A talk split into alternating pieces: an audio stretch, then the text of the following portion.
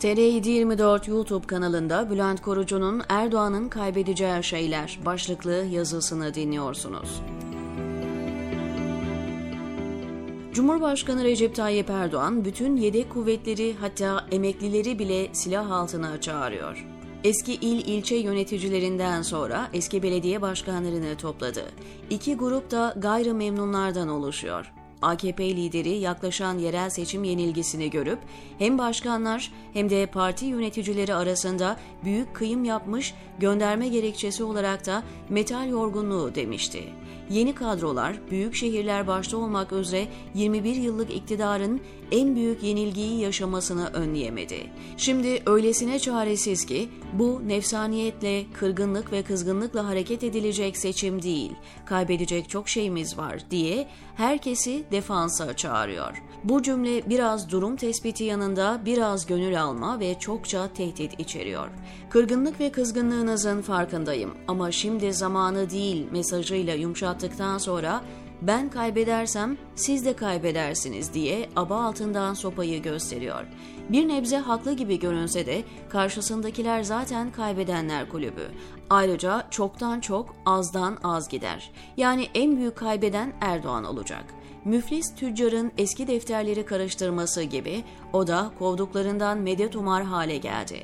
Bu durum çöküşü hızlandırıcı etki yapabilir. Zira Erdoğan'ın en büyük kozu olan yenilmezlik algısı ağır hasar gördü. Kaybetmek kelimesini telaffuz etmeye başladı ve bu çıkış umulanın aksi yönde etki doğurabilir. Önceki duraklarda indirdiklerini batmakta olan gemiye tekrar bindirmeye ve küreklere asılmaya ikna etmek sanıldığı kadar kolay değil. Herkes şunu biliyor. Asıl kaybeden Erdoğan olacak. O, Angela Merkel gibi benden bu kadar deyip kenara çekilme lüksüne sahip değil. Demokratik ülkedekine benzer şekilde iktidar değişikliği yaşanmayacak. Bir saltanat yıkılacak. Halife-i Ruhi Zemin ve Mehdi projeleri rafa kalkacak. Yazlık, kışlık sarayları gidecek. Bütün kaynaklarını paralel havuzlara aktardığı ve şahsi mülkü olarak gördüğü ülkeye veda edecek. Hanım Sultan Emine Hanım nedimelerinden 50 bin dolarlık çantalarından olacak. Tıp profesörlerine nutuk çektiği sempozyumlar ve gazetelerin birinci sayfasında ayrılan sabit köşeden mahrum kalacak. Oğul Bilal, şehzade unvanını yitirecek. Başka ülkelerde devlet başkanlarının göremediği protokoller bitecek. Önünde el pençe divan duran bakanlar olmayacak. Büyük damat Berat Albayrak 128 milyar doların hesabını verecek. Küçük damat Selçuk Bayraktar'ın tatlı ya da kanlı mı deseydim ticareti bozulacak.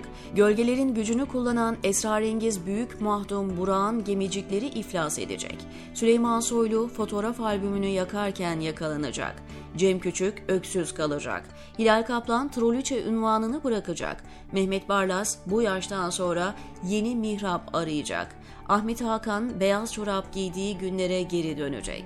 Bunların ötesinde ve hepsinden önemlisi özgürlüğünü kaybedecek. Ülkeden çaldıklarının hesabını verecek. Çalıyor ama çalışıyor diye kapatılan dosyalar tekrar açılacak. Kriminal yollardan elde ettiği büyük servetten dolayı yargılanacak.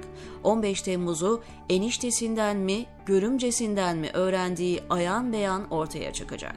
Suriye'deki silah ticareti ve IŞİD'le birlikte çevirdiği dolaplar deşifre edilecek.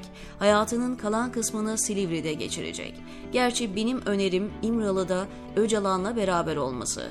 Bugüne kadar iyi anlaştığı PKK lideriyle biraz da yüz yüze Selahattin Demirtaş dedikodusu yaparlar.